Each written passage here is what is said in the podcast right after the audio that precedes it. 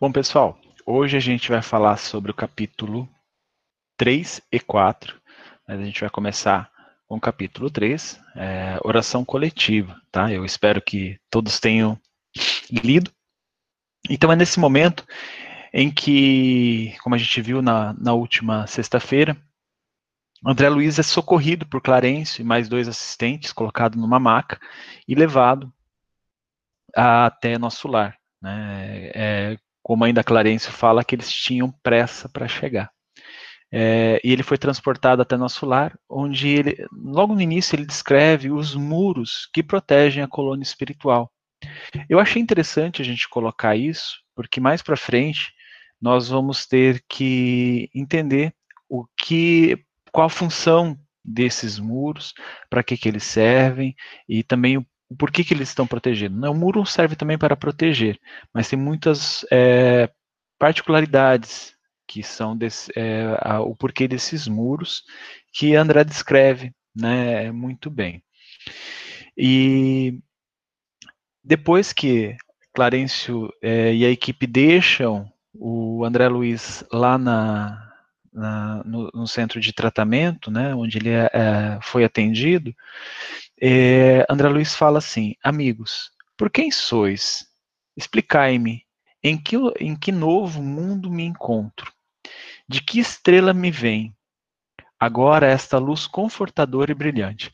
Então a gente consegue perceber pela narração dele no livro que ele acha que ele está em outro planeta, né? Porque ele realmente não tinha conhecimentos é, que nós possuímos na doutrina, sabendo que nós vamos desencarnar e vamos continuar aqui na psicosfera, na, na, na esfera espiritual do nosso orbe. Né? Nós vamos continuar por aqui.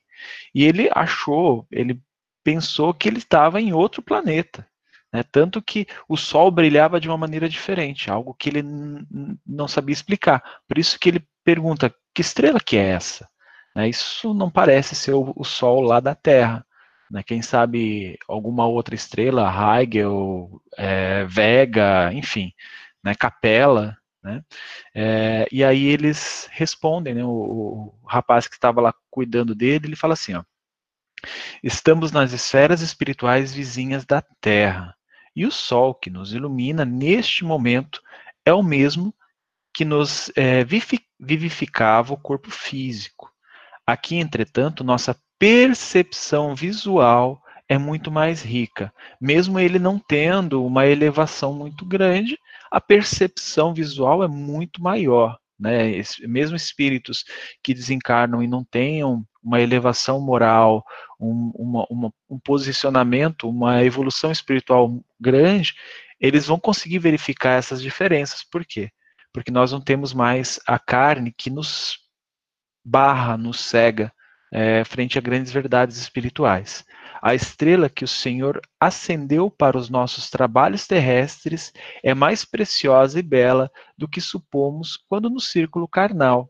Né? A gente, aqui a gente não consegue perceber é, a imensidão, a, a, a magnitude do nosso Sol, como eu acabei de dizer, porque o nosso envoltório físico, envoltório carnal, ele barra, ele é como se fosse uma venda para nós. Nosso Sol é a divina matriz da vida, e a claridade que irradia provém do autor da criação. Né? Uma coisa que eu aprendi na escola, né, é, sem a nossa, e nós todos sabemos disso, é, sem o nosso Sol, a vida aqui não existiria, né, a vida como nós conhecemos. Então, assim, é, isso me faz pensar que até mesmo a vida espiritual né? Porque a gente não pode se enganar que achar que é, o espírito, os espíritos, eles não estão vivos. Eles não têm corpo de carne, mas eles estão vivos. E o que me faz pensar é que o Sol também propicia a vida espiritual. Né? A gente, todos os planetas que nós conhecemos, eles orbitam estrelas. Né? É, o que a nossa ciência conseguiu alcançar. Mas eu acredito que tem muito mais além disso, né? É, por que, que é, é, nesses planetas que a gente tem, tem vida? É por causa das estrelas que fornecem essa vida tanto para o mundo físico e eu acredito também Isso é uma percepção minha, né, uma interpretação minha é, da parte espiritual, tá? Gente, quem quiser falar, é só liberar o microfone que eu deixo, tá? Vai lá, Rita. É, eu achei essa parte assim, eu fiquei, nossa, lendo esse finalzinho assim, né?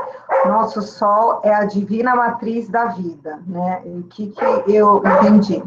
Matriz, quem é, para quem não sabe, é fonte, né?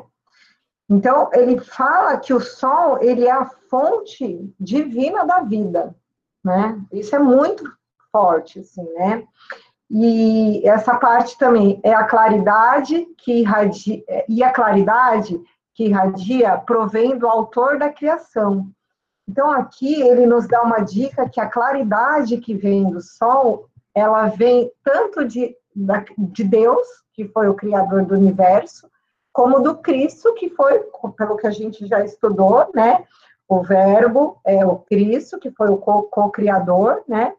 De, é, de, Deus. Então, a claridade que, do sol que nos, nos, nos esquenta, né? Que, que irradia na Terra, nada mais é do que a, a luz que irradia tanto do Cristo como de Deus, né?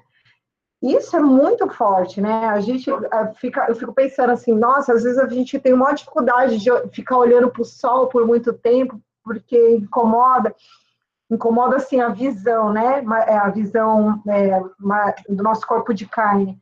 Não consigo nem imaginar como que é a, a irradiação da luz do Cristo, então, né? Porque se o sol ele é ele é um, a claridade que provém do Cristo e de Deus, né? Então a gente imagina que Cristo e que Deus têm uma luz muito maior do que o sol. É, realmente a, a, a aura do Cristo deve ser algo é, que nós não devemos nem conseguir descrever, né? E o sol já tem esse, esse, esse poder, né? É, eu imagino é, as pessoas que entraram em contato, assim, por exemplo, com um espírito como o Chico Xavier, né? Eu não tive essa essa benção, mas eu imagino como deve ser entrar em contato com um espírito assim, humano ainda, encarnado como nós, vivendo aqui na carne como nós, e depois se comparar com Cristo, né? Imagina como deve ser. Tem, tem uma, um, um rapidinho, agora que você falou do Chico, eu lembrei, tem uma palestra do Haroldo, ele fala de um, quando ele era da, não sei se vocês já assistiram, que ele era da juventude, que um, uns amigos dele foram lá para Uberaba para ver o Chico, para visitar o Chico. E um deles, que era meio, não, eu sou bonzão, eu vou é, dar, encostar no peito do Chico. Aí, todo mundo, não faça isso, que não sei o que, não, eu vou encostar no coração dele, que não sei o que lá. Diz que tava uma filhinha assim das pessoas para cumprimentar o Chico, e aí o menino pegou na hora que chegou próximo do Chico, encostou no, no chakra do cardíaco, falou que o menino desmaiou. Tomou um choque de amor, a radiação foi tão forte para ele que o rapaz desmaiou e aí acordou e foi motivo de chacota, porque adolescente, você sabe como é que é, né? Então, daí a gente imagina. Sempre. Camila, você quer falar alguma coisa? Vi que você liberou o microfone. Uhum.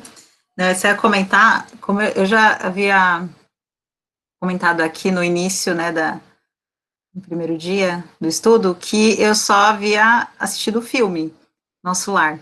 Eu não lembro com esses detalhes, assim, dele, no início, tá, ter falado desses temas em relação ao sol, até depois no decorrer, né, desses dois capítulos que a gente vai estudar, vai falar mais eu fiquei muito encantada quando eu li sobre a música e as orações. É, não lembrava desses detalhes, não sei se se fala assim com tanto com tanta com tanto detalhe assim, mas só comentar que eu fiquei assim irradiando. É, foi uma, uma descrição muito legal. No, eu até estava comentando com a Rita na, antes de começar, que esses dois capítulos foram muito gostosos de estudar, de preparar. E, olá, dona Carmen, é, voltando aqui, ele fala assim, ó, recordei então que nunca fixar o sol nos dias terrestres, mediando, é, meditando na imensurável bondade daquele que nulo concede para o caminho eterno da vida. Semelhava-me assim ao cego venturoso que abre os olhos para a natureza sublime depois de longos séculos de escuridão. É, é, eu achei tão interessante isso, assim, porque quando a gente está iniciando na doutrina espírita, a gente começa a ver essas, essas descrições maravilhosas do que seria né, o, o, a, o plano espiritual, o que seriam essas esferas. E quando você começa a caminhar na mediunidade, alguns de vocês começam na mediunidade antes de começar na doutrina, né? né? A Tatiane, por exemplo, né, Tatiane? É, mas as percepções, quando você começa a desenvolver a educar a sua mediunidade e você começa a perceber o, o, plano espiritual nas assistências ajudando, já é algo incrível. E as nossas percepções, não sei vocês, mas as minhas percepções nas câmaras, eu, eu tenho certeza que ela é assim, tipo, um meio por cento do que realmente a beleza é, que realmente está ali, né, naquele momento. Então, o que ele está falando do sol aqui, então ele, o que ele consegue descrever em palavras para a gente é, é, é, essa magnitude do sol, essa, esse encantamento do sol. Com certeza, quando a gente voltar para nossa pátria, nós vamos ter essa percepção. Eu, eu às vezes, é, aqui a gente mora num local abençoado, né? É, às vezes o sol está maravilhoso, às vezes a lua, como ontem à noite, estava linda, né, no, no, céu, no mar, estava muito legal. E às vezes a gente não percebe isso. E às vezes quando a gente para e começa assim, não, peraí, deixa eu ver o, como está o dia. Né, o dia está lindo. Então a gente, a gente fica maravilhado com o nosso dia lindo físico. E o dia que ele estava vendo ali na espiritualidade era muito mais sublime do que isso, né? Aí, a essa altura, serviam-me caldo reconfortante, seguindo de água muito fresca, que me pareceu portadora de fluidos divinos. Aquela reduzida porção de líquido reanimava-me inesperadamente. Não saberia dizer que espécie de sopa era aquela, se alimentação sedativa, se remédio salutar. Novas energias amparavam minha alma. Profundas comoções vibravam-me no espírito. É, e aqui a gente lembra lá do, do, primeiro e do segundo capítulo, onde ele narra que ele bebia lodo, né? Muitas vezes para saciar a sede, ele tinha que beber lodo. Né? E aqui ele foi oferecido essa refeição a ele, mas o que eu quis chamar a atenção aqui é as propriedades dessas refeições. Né? É, a gente percebe, né, nós que estamos na, na seara espírita, nós percebemos que essa água fluidificada, essa água, água magnetizada com fluidos que irradiavam diretamente das pessoas é, responsáveis por isso, essas energias elas davam vigor aos espíritos. Né? No caso, André Luiz, que tinha sido tinha acabado de ser resgatado. E muitas vezes a gente percebe isso é, nas câmaras é, de tratamento da casa ou é, na lide com alguns espíritos. Ele, a gente percebe que eles estão sem energia, eles estão sem é, vigor e essa, essas reposições de energias, mesmo para um desencarnado, são necessárias, como eram necessárias aqui, é, onde André Luiz descreve sobre isso. E ele, e ele percebe que essas, essas, esse alimento, essa água, ele tinha até muito mais do que isso. É, ele, ele tinha até remédio. Né? Muitas vezes a gente faz o nosso evangelho. Né? Olá, Laís, boa tarde. É, o nosso evangelho, quando a gente tem a nossa água para ser fluidificada na nossa casa, a gente, eu não sei vocês, mas é, quando eu comecei na doutrina, eles me falaram: olha, pede para a espiritualidade colocar nessa água o remédio necessário né, para o nosso corpo e para o nosso espírito. Então essa água fluidificada também ela serve como um, um bálsamo para a gente, né? E muitas vezes para a gente lembrar de agradecer e fazer oração. Deixa eu só continuar aqui. Hoje, é, rapidinho. Pode falar. É, eu fico pensando aqui, às vezes, não sei, né? Porque até o André era novo lá, né? Ele fala, é, me pareceu, né? Então, ele não tinha, não tem informação, foi uma percepção dele, né? Mas, com certeza, é, a gente sabe que tanta água magnetizada tem o fluido cósmico espiritual, é, da, da, da espiritualidade, né? É, aí eu fico pensando assim que a gente que trabalha, né, pra, a gente que trabalha em é, para espiritualidade, nas câmaras quando nós trabalhamos com doação de ectoplasma, que são os fluidos é, é, é de quem está encarnado, né, para é, tratamentos dos espíritos que estão desencarnados e que estão se recuperando em hospitais espirituais eu fico às vezes imaginando que esse fluido deve ter esse mix, sabe? Esses espíritos que estão muito ainda ligados ao corpo físico, à matéria, eles têm essa necessidade de ter essas sensações, né? Então eu fico pensando aqui, né? É um achismo também, como do André Luiz, que eu, eu, acredito que tem um mix tanto do fluido espiritual como do, do, das energias vitais, do ectoplasma que nós doamos, até para o espírito que é recém-desencarnado, né, se sentir um pouco mais saciado, né, sentir que essas necessidades materiais realmente foram atendidas, não sei. É, a gente tem, tem que lembrar que quando um espírito é, na condição, por exemplo, de André Luiz, sem conhecimento nenhum, desencarna, muitas vezes ele ainda é ligado muito à matéria. Então ele precisa se alimentar, ele precisa beber água, ele precisa comer, porque é, o corpo espiritual dele está né, ligado à matéria ainda. Então ele precisa disso. Né? Ele não vai morrer de novo, né? ele não vai morrer de fome, mas ele vai ter todas as é, necessidades, as. Uh, sensações de que como se estivesse morrendo de fome, como se estivesse realmente sofrendo essa falta desses alimentos, né? Então essa é, é, é uma coisa que a gente percebe, né, que o André Luiz coloca aqui. Continuando, mal, é, mal não saíra da, de, da consoladora surpresa, divina melodia penetrou no, no quarto adentro, parecendo suave colmeia de sons a caminho das esferas superiores. Aquelas notas de maravilhosa harmonia atravessavam-me o coração, aquilo que a, a Camila comentou, né, sobre a melodia. E aí, André ficou com dúvida, né? Ficou, como a gente vai ver em toda a coleção, ele sempre tem é, inquirições, sempre tem perguntas para fazer, muitas dúvidas, muita curiosidade. E aí o, aquele auxiliar que estava com ele falou assim, olha, é chegado o crepúsculo em nosso lar, né, no, no anoitecer, está chegando o anoitecer. Em todos os núcleos desta colônia de trabalho, consagrada ao Cristo, há ligação direta com as preces da governadoria.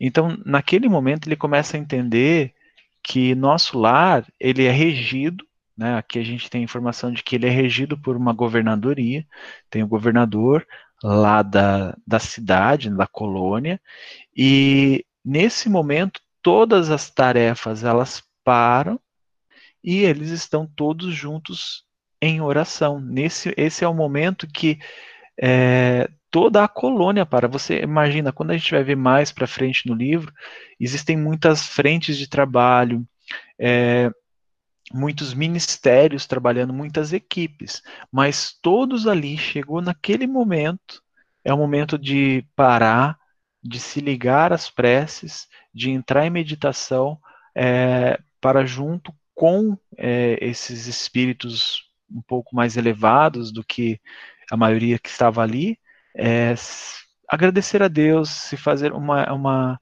uma prece agradecendo a, a divina providência, né?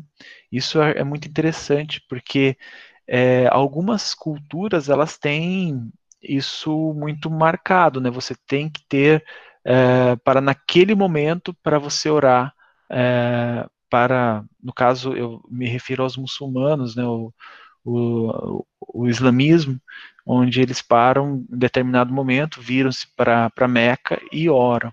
Né? Então, isso é uma, um costume, mas é um costume belíssimo, porque é, leva todo mundo a parar aquele momento, meditar, e não ficar somente no automatismo o tempo todo, a gente desligado e vai educar a gente, é claro, para quando a gente chegar aqui na Terra, ter os nossos momentos de prece, né, ter os nossos momentos de nos ligarmos a Deus. Né. E aí, mesmo fraco, André Luiz solicitou acompanhar o companheiro na oração coletiva, porque esse companheiro que estava auxiliando ele iria deixar o André Luiz ali e iria sair. É...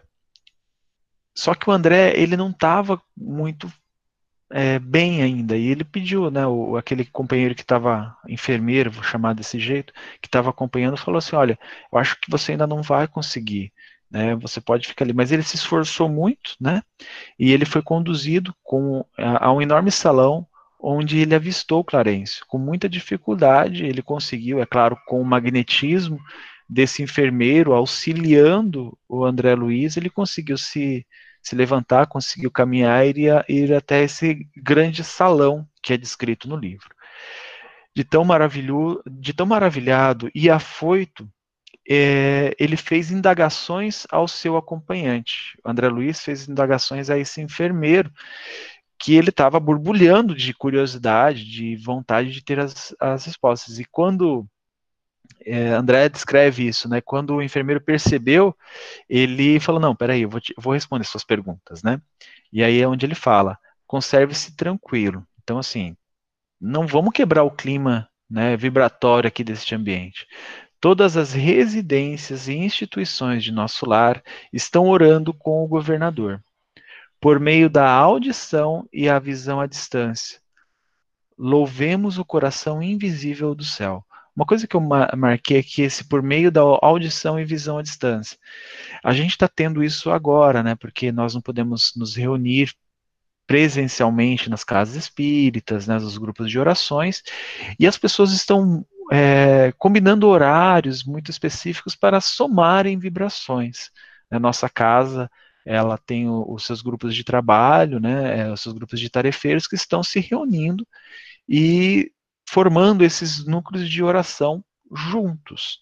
Claro que eles não estão ligados nem por internet, nada desse tipo, mas vibratoriamente, em uma sintonia única, estamos orando por aqueles assistidos da nossa casa, né, aqueles que estão é, passando por um auxílio espiritual antes mesmo da, dessa pandemia acontecer, e agora também é, durante a pandemia, orando por todo o globo. E a gente tem esse, essa é, é, vibração à distância. No caso deles, eles tinham audição e visão à distância. É claro que isso depende da, da elevação do espírito, depende de, de tudo isso, mas é, isso era, eles entram numa sintonia mental naquele, naquela colônia para orarem juntos. Então, por isso que eu destaquei aqui, isso é muito interessante, que é, uma, uma é realmente a oração coletiva, né? E aí, Ti, pode falar. É, eu acho que é também interessante ressaltar para a gente que trabalha né, é, em, em, câmaras, é, no, normalmente a espiritualidade, os trabalhadores do Cristo, quando eles é, aparecem para se comunicar, a comunicação ela é feita com o médium através dessa, dessa audição é, através da mente e do coração, né? Não existe uma, uma conversação igual a gente está tendo, assim, né? O, o, o, o, mentor da casa, ou sei lá, é, Dona Maria Modesta, quando aparecem os espíritos que já alcançaram algum, algum é, progresso moral, a, a, comunicação ela é feita através da mente e do coração, né, com o médium. Mesmo o médium, é, e a gente consegue é, se comunicar assim também. A gente retribui, responde através do coração e da mente também. Então, a gente precisa é, ressaltar que isso é uma capacidade do espírito, é que a gente não desenvolve isso aqui encarnado mas isso é uma capacidade que todos nós temos, que é dessa comunicação através de telepatia, né, através do, do campo vibracional. Ah, isso mesmo, isso mesmo. E continuando, opa. As 72 figuras que estavam ao redor de Clarencio começaram a cantar harmonioso hino, repleto de indefinível beleza. Pairavam no recinto misteriosas vibrações de paz e de alegria, e quando as notas argentinas fizeram um delicioso staccato, é, desenhou-se de longe, em, eleva é, em plano elevado, um coração maravilhosamente azul, com estrias douradas. Né? Esse, é, nesse momento, figurou-se esse coração fluídico, tá? Não apareceu materializado, mas assim na, na, vibração ambiente, no fluido ambiente, é, simbolizando todas aquelas vibrações, todas aquelas, toda aquela harmonia que se fazia presente naquele momento. E aí, é, André Luiz conclui falando: a primeira prece coletiva em nosso lar operava em mim completa transformação. Conforto inesperado envolvia minha alma.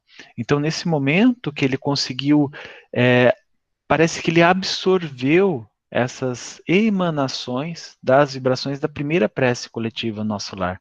Né? Então, a gente vê todo um trabalho feito por ele em toda a coleção A Vida no Mundo Espiritual, mas esse foi o primeiro, vamos dizer assim, o um estupim, o, a, a, o primeiro passo para ele falar, não, peraí, eu, eu preciso mudar, eu preciso, eu quero isso para mim, eu quero essa vibração, eu quero essa paz para mim. Então foi onde ele começou com isso. E a gente já vai para o capítulo 4. Alguém quer comentar alguma coisa? Vai lá, Rita. É, eu estava até comentando com o Ju antes de todo mundo entrar na sala, o que eu tenho percebido, né, é, durante meus estudos, em vários, alguns livros que eu já li, se a gente observar nesse capítulo, a prece, ela, ela vem, né, apesar de todos os moradores do nosso lar estarem juntos, em comunhão, mas a prece, ela é dirigida pelos espíritos que são mais elevados. Então, vem da governadoria do nosso lar, com certeza vem dos planos mais altos, sem dúvida, e da governadoria para os, os, os moradores de nosso lar. E aí eu me lembrei é, de Paulo Estevam, estava comentando justamente isso com ele, que no final, quando Paulo ele é, desencarna e é recebido né, pelo, pelos amigos, por Ananias tal, ele é recebido justamente por, é, o Emmanuel, ele fala assim, é, surpreendido com a beleza da composição intraduzível na linguagem humana. Paulo ouvia o venerando amigo de Damasco, que era o Ananias, e o Ananias explicou, este é o hino dos prisioneiros libertos. Então, Paulo, ele é, tinha se libertado de todas as coisas que estavam atrapalhando a evolução dele e tinha vencido. Eu percebo que toda a prece que é é, que vem do planos, dos planos mais altos, elas são em formas de música. É diferente da nossa prece. São melodias, né? E isso é uma coisa que tem me chamado muito a atenção, assim. O Emmanuel, em vários livros, ele não consegue nem é, explicar, assim, não existe no vocabulário humano alguma palavra que ele consiga traduzir para a gente como que é essa prece. Só isso. Camila, você quer falar? Sim, só voltando a falar agora. Eu prefiro esperar você ler a parte da, da música. Para mim foi bem importante e bem emocionante até ler essa, essa, esse capítulo, porque eu tenho tido muito a, essa iniciativa agora de. Eu arranho um pouco o violão, né? e estou estudando muito umas músicas de oração. E, e, sem saber explicar como, eu sentia já que a música ela elevava de uma forma assim inexplicável. É, eu vejo até pelas as bandas de louvores também de, das igrejas, né? A minha mãe também, ela é de uma igreja, ela é da congregação, então ela escuta muito os inários, também toca. E aí eu comecei a perceber já há um tempo essa isso muito importante assim para mim, né? Particularmente falando. E tem algumas terapias de música também que é, eu esqueci agora o nome de Sound Healing, não sei se vocês já ouviram falar. Então, dentro da questão musical, é, é, para mim, é, ele fala que é um remédio também, né? Ele fala a expressão remédio salutar para da alimentação que ele tinha, mas eu vejo como um, um bálsamo mesmo, assim, como um remédio de cura da alma. Não sei como explicar exatamente, mas é isso. É a questão da música, porque música é vibração, né? A vibração o som é vibração do ambiente, né? E quando a música ela é muito profunda, ela é uma vibração do coração também, né? A, aquela sintonia, aquilo que a gente fala, é uma forma de vibração. Então eu eu não sou músico, não, não toco nenhum instrumento, mas eu vejo que é, quando eu toco alguma música que me agrada, me traz memórias, me traz lembranças, isso faz um bem para a pessoa, né? E por isso que é muito recomendado música com jovens, é, até mesmo quando a gente está se sentindo mais triste, músicas mais é, que possam nos elevar. Por quê? Porque a música é vibração. Ela vai mexer em, em lugares na nossa alma, né, no nosso campo mental, que a gente nem pode imaginar ainda. Né, que a gente não consegue visualizar isso na matéria. Né? A, a música não tem. É, é, música é tudo, né? É, no capítulo 4, ele vai falar sobre o médico espiritual. Esse foi um capítulo bem, bem interessante, né? No dia imediato, após reparador e profundo repouso, experimentei a bênção radiosa do sol amigo, qual suave massagem ao coração. Claridade reconfortante atravessava a ampla janela, inundando o recinto de cariciosa luz. Senti-me outro. Então, ele conseguiu, além de perceber a beleza do sol, ele conseguiu absorver tudo que o sol provém. Né? Como eu falei lá no início, o sol provém a vida aqui na Terra, a vida orgânica, a vida material. Mas é, toda essa energia do Sol que irradia, ele conseguiu absorver no coração dele, né? Então, as células espirituais dele, do perispírito dele, estavam sendo energizadas, massageadas. Então, isso estava dando vigor a ele, recompondo o corpo, recompondo a, as suas energias. Tinha a impressão de sorver a alegria da vida a longos austos. Na alma, apenas um ponto sombrio, a saudade do lar e o apego à família que ficara distante. É, aqui a gente percebe que ele respirava e ele estava se sentindo melhor. A cada momento ele estava melhorando, né, voltando a ter essa vitalidade. Só que lá na alma ele tinha apenas um ponto sombrio. E eu destaquei esse ponto sombrio aqui porque ele vai ser muito importante no nosso, nos outros capítulos que vão vir. Né? Então, até o final do livro, a gente vai entender o porquê que esse ponto sombrio que estava no coração dele é, precisou ser trabalhado, né? que é a saudade do lar, o apego à família que ficara distante. Né? Aqui está é, colocado como palavras bonitas, né? Mas depois a gente pode ver o que, que isso se tornou lá, é, no, toda a estadia dele em nosso lar, nos capítulos posteriores. André Luiz tentava se levantar, mas é, percebe que sem a cooperação magnética do companheiro da véspera, sem aquele enfermeiro, isso seria impossível. Então, na, como eu, eu, eu, pontuei, naquele momento ele só conseguiu levantar, conseguiu andar, ir até o salão, porque ele estava sendo auxiliado e amparado pelo, por, por aquele enfermeiro magneticamente. Isso quer dizer, como a Rita colocou, doando essas energias. Quando a gente passa por uma câmara de, de passe, de tratamentos, é, tratamentos não, auxílios espirituais em uma casa espírita, é, esse magnetismo, né, que é o magnetismo animal, é, energias anímicas que nós seres humanos encarnados produzimos, ele é transferido, vamos dizer assim, doado àqueles que precisam, quando eles não têm essa energia que a gente chama de assistidos. E muitas vezes a espiritualidade também precisa desses mesmos fluidos, dessas mesmas energias, essa mesma cooperação magnética para auxiliar espíritos desencarnados. Porque, como a gente comentou, alguns espíritos estão tão ligados à matéria que as energias sutis não vão fazer efeito, não vão ter resultados ali.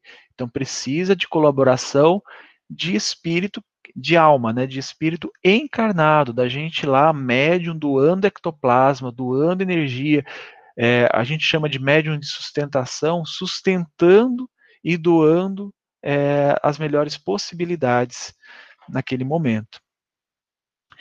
Clarêncio adentrava a sala com um simpático desconhecido.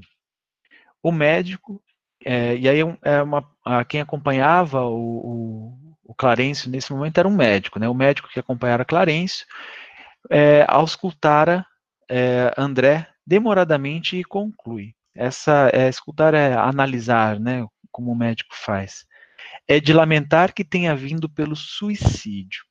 Sabe quando o médico está olhando você assim, e ele comenta com outro médico, né? Não sei se vocês já tiveram a, a, a, a, a experiência, né, de você estar tá com um médico e tem um outro médico aprendendo, ou observando, ou é, junto ali, e aí ele vira para o outro e fala, né, é de lamentar que ele está usando é, é, fumante, é de lamentar que ele não para de beber, é de lamentar que ele se suicidou, né, tenha vindo para cá, né, pelo suicídio. E aí, André Luiz fica meio assim, né? Tipo, suicídio?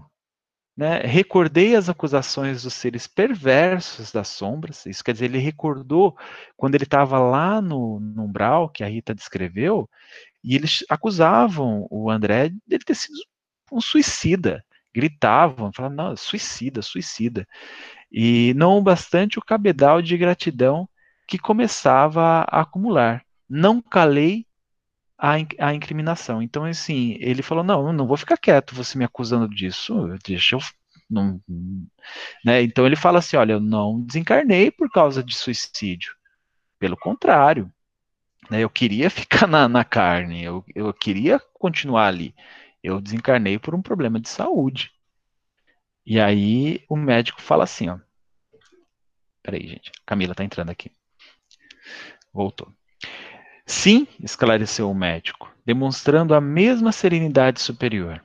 Mas a oclusão é, radicava-se em causas profundas. Talvez o amigo não tenha ponderado bastante. O organismo espiritual apresenta em si mesmo a história completa das ações praticadas no mundo. Isso é interessante. Quando a gente fala que tudo fica registrado no nosso perispírito, é daqui que os espíritas têm essas informações. Tudo está registrado no nosso perispírito. Então o médico, ele estava é, auscultando André como médico na espiritualidade, e não com um estetoscópio na, no coração, pedindo para respirar ou não. Ele estava vendo André é, como é, toda, com todas as causas. Então ele não precisava pedir um exame de raio-x, ele não precisava pedir uma tomografia. Ele estava vendo André. André estava aparecendo para ele. A gente tem informações em livros posteriores que André traz que existem até alguns equipamentos que fazem isso.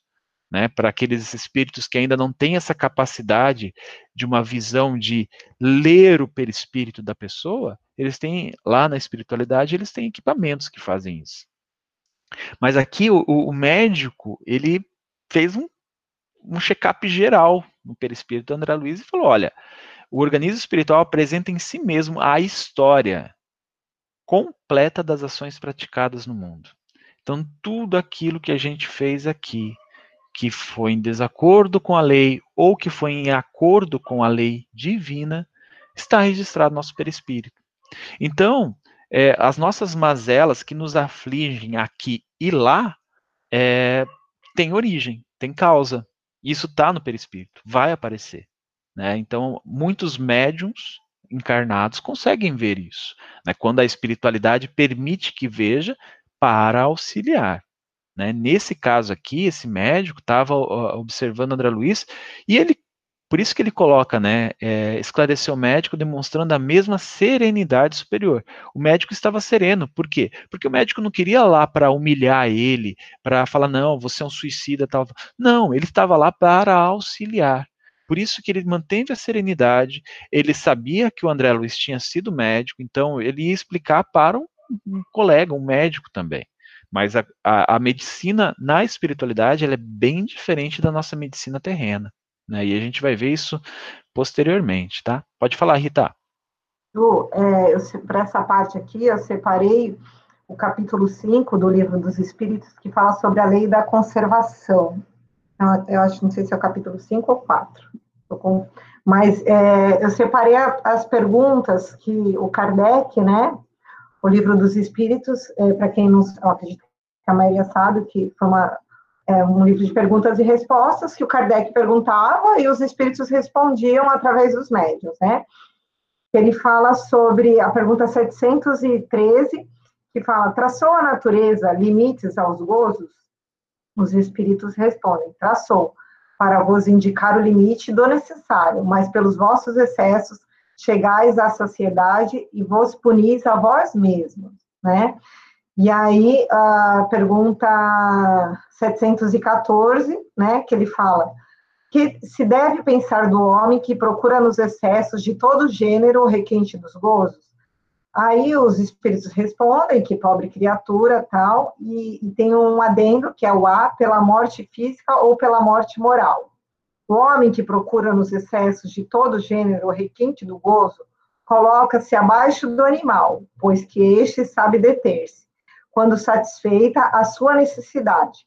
Tal homem abdica da razão que Deus lhe deu por guia, e quanto maiores forem seus excessos, tanto maior preponderância confere ele a sua natureza animal sobre a sua natureza espiritual. As doenças, as enfermidades e a própria morte que resultam do abuso então, ao mesmo tempo, a, a, a transgressão às leis divinas, né? Então, o, todos existem leis, né? A lei da conservação é uma. Nosso corpo físico é um empréstimo, né? Que foi nos concedido para vivermos essa encarnação. Se nós abusamos, né? Do, do, nosso, do nosso corpo, como excesso de si, sabemos que não podemos fumar, vamos lá fumando. Sabemos que não podemos abusar do álcool, porque nosso fígado não aguenta, vamos lá e continuamos bebendo. Isso é, são todos excessos, né, que, que vão nos causar, de alguma forma, marcas, lógico, se, for, se desencarnarmos problemas físicos, marcas no nosso perispírito, né, e outros excessos mais que eu acredito que o Ju vai falar para frente. É, isso também me faz lembrar é, aquela passagem nas, da parábola, né? A, a, na verdade, mais uma passagem do que uma parábola, lá das bodas de, de Canaã, onde Jesus transforma a água em vinho, né? E aí, isso está no Boa Nova. É, eu acredito que é Simão Pedro, se eu não me engano, pergunta, mas mestre, como você vai transformar a água em vinho? Né? Isso não vai ser, significar a perversidade, o álcool não é a perversidade de todo mundo? Aí ele fala, Simão, eu estou aqui no meio, não, não com essas palavras, uma palavra bem mais bonita, mas é, eu estou no meio de, dos meus amigos. É, que felicidade é a, a, a, felicidade, que a felicidade dos meus amigos é a minha felicidade. Então, assim, é, às vezes a gente esquece que, ah, não, não pode beber, a gente começa a se, se policiar em um monte de coisa, mas o, o excesso que é o ruim. O excesso é, é, é o que nos traz, é, que é prejudicial para a gente. Jesus transformou algo em vinho, e a explicação disso lá no Boa Nova é muito interessante, porque ele falou: eu prefiro prezar pela convivência, pela por esse momento, né, porque a gente tem que lembrar que casamento na atualidade não era uma festinha de três horas, não, eram dias. Então, a, ele precisava do vinho para atender a todas as pessoas, né, os convidados daquele amigo de Jesus. Então, Jesus transforma a água em vinho justamente para dar continuidade, para não constranger os noivos e também para o momento, porque aquele era um momento de comunhão, um momento de união das amizades, e não era de perversidade. Quando a gente utiliza essas potencialidades, como a Rita falou, o álcool, o fumo, essas coisas que nos agridem, agridem nosso corpo de maneira definitiva e muitas vezes irreversível, isso é prejudicial. Né? Então, por isso que, que a gente tem que tomar muito cuidado com isso. O excesso sempre vai fazer mal. É, e aí ele falou assim, né? Vamos, então você está tá falando que não se suicidou, você está tá contestando isso? Agora, de profissional para profissional. Vamos à zona intestinal, disse. A, a oclusão deri, é, derivava de elementos cancerosos, e estes, por sua vez, de algumas leviandades do meu estimado irmão, no campo da sífilis. A moléstia talvez não assumisse características tão graves se o procedimento mental procedimento mental no planeta estivessem enquadrados nos princípios da fraternidade e da temperança. Então, não só as atitudes dele, né, que, que não eram atitudes muito, muito é, boas, mas a conduta mental dele. Então, você percebe que, além dessa, de contrair sífilis, de ter hábitos que não eram nada saudáveis, que é, começavam a, a, gerar elementos cancerosos no corpo físico dele, ele tinha a atitude mental que tudo isso era agravado, isso era potencializado. Não bastava a toda a, a, questão dele aqui na Terra, né, dessas, desse, desses excessos, ele ainda tinha a mente dele trabalhando contra ele, né, no caso. E é o que a nossa mente faz o tempo todo aqui. Se a gente não manter a mente reto, nosso campo mental em oração, não mantermos a vibração, não mantermos o equilíbrio, é, tudo isso vai agravar. Eu sei disso muito bem. Eu falo que a espiritualidade caprichou na minha reencarnação, porque eu tenho várias doenças autoimunes. Então, assim, variei um pouco em, em equilíbrio de estresse, de raiva ou coisas desse tipo, meu corpo inteiro pipoca. Né? Eu tenho várias doenças autoimunes que me incapacitam. Então, assim, eu sei quando eu estou muito estressado, eu sei quando eu estou muito irritado, quando o meu corpo fala para mim. Meu corpo fala: olha, você está muito estressado, você está muito irritado, você está se irritando com as pessoas. Então, meu corpo mostra, me mostra em enfermidades. Por quê? Porque isso tudo é somatizado por causa da minha mente. Se isso está acontecendo para mim agora aqui, na, carne, onde a gente tem essa, esse véu, essa proteção, essa venda, né, que é o corpo físico, imagina o que vai acontecer quando desencarnar. Né? Então, te corrige agora, né? eu acho que a, a, a mensagem que a espiritualidade deixa para mim é te corrige agora, porque quando você desencarnar, você não vai precisar passar por tantas mazelas assim. Não está dizendo que não vai passar, mas é, vai, você vai saber lidar melhor com isso. Né? Isso é muito interessante para a gente também. É, e aí ele continua, esse médico continua. Nunca imaginou que a cólera fosse manancial de forças negativas para nós mesmos? A ira, a raiva é um manancial de forças negativas. Tudo, todos essa, esses sentimentos, eles explodem dentro da gente, é né, uma fonte. A ausência de autodomínio, a inadvertência no trato com os semelhantes, é, aos quais muitas vezes ofendeu sem refletir, conduziam-no frequentemente à esfera dos seres doentes e inferiores. Tal circunstância agravou de muito seu estado físico. Então, foi toda essa conjunto, esse conjunto de fatores que agravou e muito o estado físico do André. O estado, é, porque ele ter desencarnado, né, a, a doença que levou ele ao desencarne. Já observou, meu amigo, que o seu fígado foi maltratado pela sua própria ação, que, que os rins foram esquecidos, com teri, terrível menosprezo às dádivas sagradas? Então, assim, aquilo que a Rita falou, né? É, tudo isso aqui, nosso corpo físico é um empréstimo para a gente. E quando a gente é, entra em desacordo com a lei divina, a gente está menosprezando as dádivas concedidas, essas dádivas sagradas concedidas a nós mesmos. Então, isso a gente tem que tomar muito cuidado. Né? Esse, essa advertência que o André Luiz, essa chamada de atenção lá, né, que ele recebeu de um outro de um outro médico. Por quê? Porque ele se indignou, falando: "Não, eu não não não cometi suicídio. Eu não eu não desencarnei pelo suicídio". Mas para esse médico colocar o André Luiz no seu lugar e realmente se avaliar, falar assim: "Peraí, eu realmente desencarnei por causa de suicídio". Né? Porque foi isso que esse médico fez o André Luiz a, a, a refletir, fez ele refletir. E aí ele fala assim, pode falar. Rapidinho, eu acho que assim o que mais é, me chamou, ficou importante para mim nesse, nessa, nesses dois trechos é que, independente do, do da, da, doença física que o André Luiz já, está, já estava instalado no corpo físico, o que mais contribuiu para que ele tivesse um agravamento e acabasse desencarnando foi a atitude mental dele diante da vida, né, e diante é, das pessoas, né, a maneira como ele levava espiritualmente a vida, né. Isso, é, ele, ele fala lá no comecinho, que se ele tivesse tido uma atitude mental é, é, mais, é, vamos dizer assim, de bom ânimo, né, é, mais concordância com o que realmente o Cristo e Deus nos prega, prova, pode ser que ele deveria, poderia ter sido aliviado essa, essa questão da doença física dele, né? Então, isso nos faz refletir o quanto nós não estamos contribuindo para os nossos problemas, né?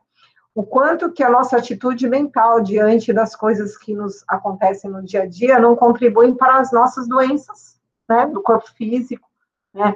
É, raiva, ódio, é, mau humor, vibrar negativo, ter uma resposta negativa para algum tipo de situação, isso é muito ruim para a gente. É, a gente sabe hoje que a, a, maioria dos cânceres, né, a ciência está trabalhando em cima disso, são doenças que a gente chama de psicossomáticas, né? Soma de, de raiva, soma de, de rancor, de uma série de coisas que você vai passando e você não consegue resolver isso e acaba atingindo seu corpo físico, né? Então, isso a gente tem que refletir bastante sobre isso. É, e assim, essas, essas questões que você colocou, né, sobre que essas doenças elas vêm do nosso psiquismo, né, as, essas atitudes, isso tudo se reflete aqui e é o que deixa, esse médico deixa bem claro isso né? Olha, tudo isso que está acontecendo, que aconteceu com você com a, com a doença, é das tuas condutas mentais, né? Da tua mente. Então, assim, quando eu desencarnar e tiver um médico falando para mim, eu vou aceitar tudo caladinho, porque eu não quero ouvir essas, né? Ó, oh, você fez isso, fez aquilo, fez aquilo outro. Né? Não, eu sei que eu fiz. Então pode, pode, pode ficar tranquilo que você vai me dar sermão, eu vou ouvir calado. Se quiser ler o meu prontuário lá, leia à vontade. Eu vou ficar pianinho, não vou falar nada. Aí ele fala assim: os órgãos do corpo somático possuem incalculáveis reservas segundo os desígnios do Senhor. Isso é importante. Nós temos incalculáveis reservas. Então, o tempo todo, nossas energias estão sendo renovadas. Né? Porque, gente, a gente tem que entender que estar encarnado é uma oportunidade. É uma bênção é, que o céu nos dá é, de estarmos aqui. E é óbvio que essa oportunidade não vai ser oportunidade de 15, 20, 30 anos, não o máximo que ela puder ser estendida para que a gente possa aprender, para a gente estar tá fazendo isso, estudando, se melhorando, é, convivendo com as pessoas e praticando o bem, né, o máximo que vai ser estendido vai ser estendido. Então, por isso que ele fala aqui, eles possuem incalculáveis reservas, segundo os desígnios do Senhor. Então, a, a espiritualidade, né, nosso Pai, ele quer que a gente aproveite esse momento aqui ao máximo. Então, assim, a gente teria que, né, teoricamente, a gente vai viver muito de acordo com o nosso corpo físico é, possibilita. Mas o que, que acontece? O meu amigo, no entanto, iludiu excelentes oportunidades, desperdiçando, que é a mesma coisa de desperdiçar, patrimônios preciosos da experiência física. Então, aqui, é, você ele tinha mais tempo, assim, pelos desígnios, né? Ele poderia viver mais tempo, talvez mais 20, 30, 40 anos aqui na Terra, com a família, vivendo bem. Mas o que, que ele fez? Ele desregrou total. Ele foi para o outro lado. E aí é onde ele iludiu excelentes oportunidades. Todas aquelas oportunidades, não, isso aí, não, eu quero por esse caminho aqui. E tudo aquilo foi, assim, não é que foi retirado, ele subtraiu da vida dele. Né? Por quê? Porque ele foi para os excessos, a conduta mental, tudo aquilo que a gente tem falado aqui. Então, ele desperdiçou todos esses esse patrimônio que ele recebeu. Porque a gente não pode se enganar. Aqui, quando a gente encarnou, a gente recebeu o nosso patrimônio, né? Nosso patrimônio, uma dádiva espiritual. Meditei nos problemas, aí agora é André Luiz, né? Meditei nos problemas dos caminhos humanos, refletindo na, nas oportunidades perdidas. Na vida humana, conseguia ajustar numerosas máscaras ao rosto, talhando-as conforme as situações. Isso quer dizer, naquele momento ali, né, quando, uh, quando alguém, aqui na, na carne, vamos dizer, né, aqui na terra, quando alguém começa a falar alguma coisa para a gente, chama a gente a atenção das verdades da vida, a gente coloca uma máscara no rosto. Isso, gente, acontece o tempo todo nas câmaras de auxílio espiritual. Quando o dirigente vai lá, começa a falar com, com o assistido que que pede ajuda, que pede. Aí a gente, o dirigente começa a falar: olha, gente, né? Tenta se melhorar, tenta fazer isso, tenta fazer aquilo. Olha, você tem caminhado por esse caminho aqui. E aí, a, normalmente os assistidos colocam uma máscara e é, serve-se dessa máscara para a sua vida, né?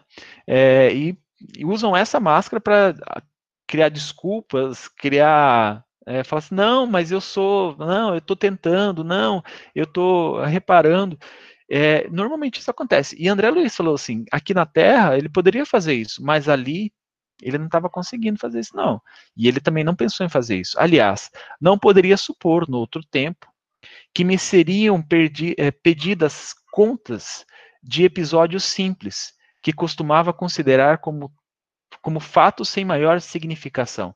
Então, ali, esse médico, ele estava colocando os problemas da vida dele, colocando tudo o que seria dos problemas da vida dele é, em destaque. E nesse, nesse momento, ele já não conseguia, é, ele não, não tinha a informação de que esses pequenos detalhes da vida dele é, que criaram tantas situações.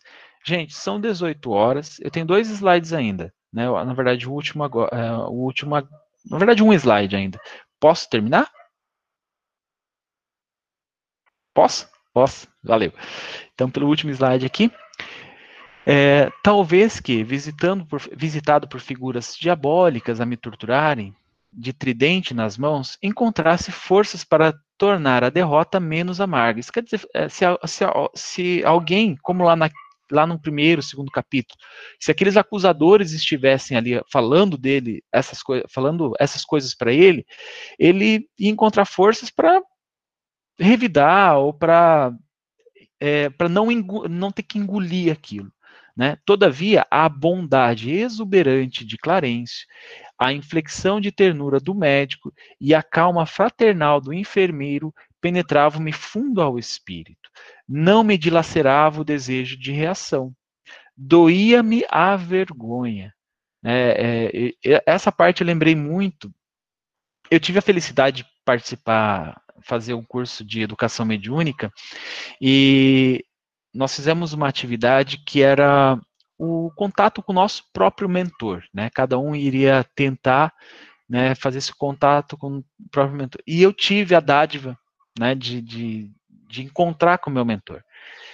A sensação, é, é para mim, era assim, é, vergonha total. É exatamente, doía a minha vergonha, era o que eu senti naquele momento. Eu, eu lembro que eu olhei para ele e falei assim, ele, por que, que você está desse jeito? Aí eu falei assim, eu devo dar muito trabalho, né? Aí ele deu risada e ele falou assim, né, ele não falou assim, não e nem sim, né? Ele falou assim, mas todos nós temos muito a aprender. Então, assim, é óbvio que eu dou muito trabalho, né? Ele não precisava falar que sim, porque eu já sabia, né? E também ele não ia passar a mão na cabeça e falar, não, meu filho, ah, é, faz parte do trabalho. Não, né? Então, é isso que André Luiz está colocando aqui.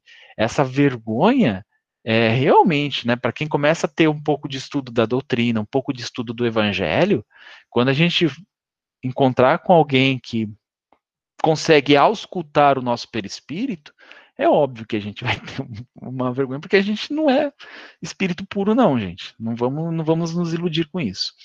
E aí Clarencio olha para ele, né, auscultando ele, e ele fala assim: Ó oh, meu filho, não te lastimes tanto.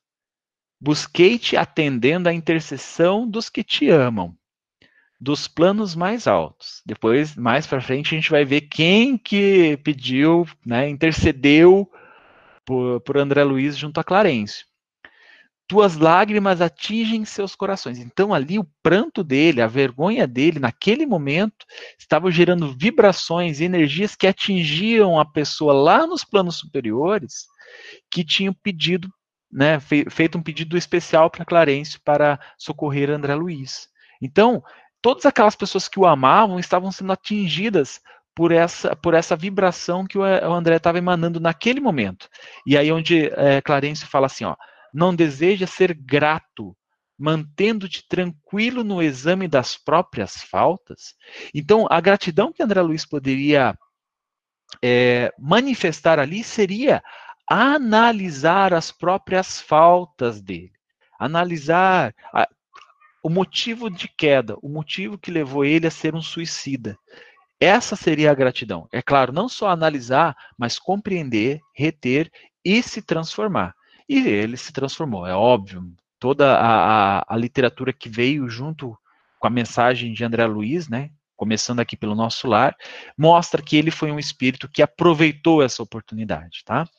Gente, muito obrigado. É, consegui terminar com alguns minutinhos de atraso, tá? Gostaria que vocês falassem. A gente ainda tem tempo, não sei vocês, mas eu vou passear com meus cachorros só daqui uma meia hora. Gostaria de comentar? Alguém gostaria de falar?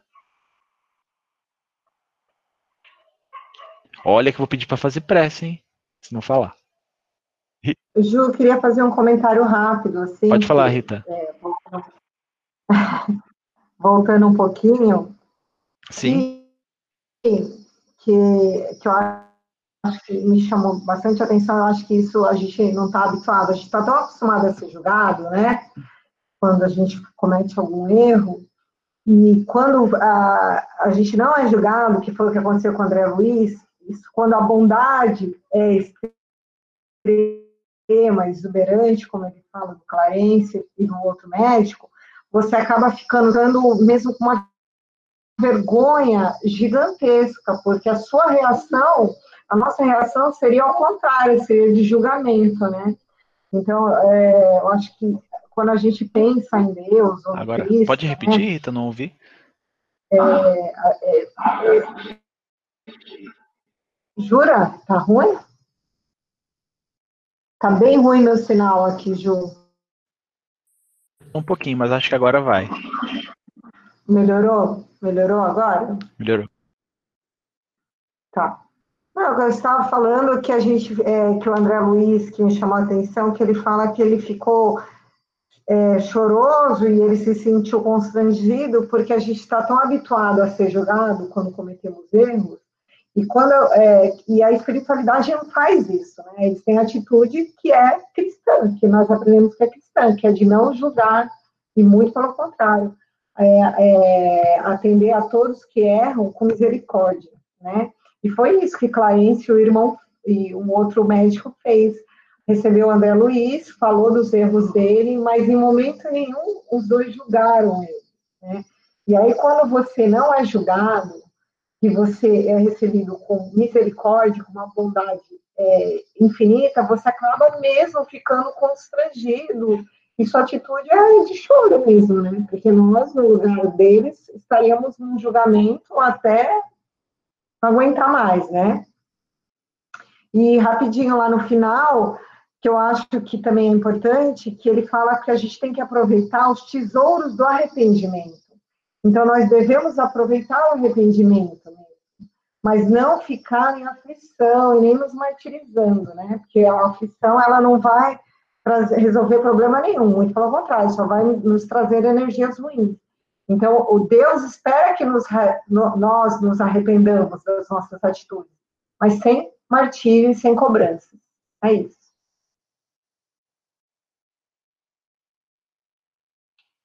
Alguém gostaria de fazer a prece? Eu faço. Tô vendo que eu vou fazer, né? Vamos lá, gente. Vamos fechar os nossos olhos.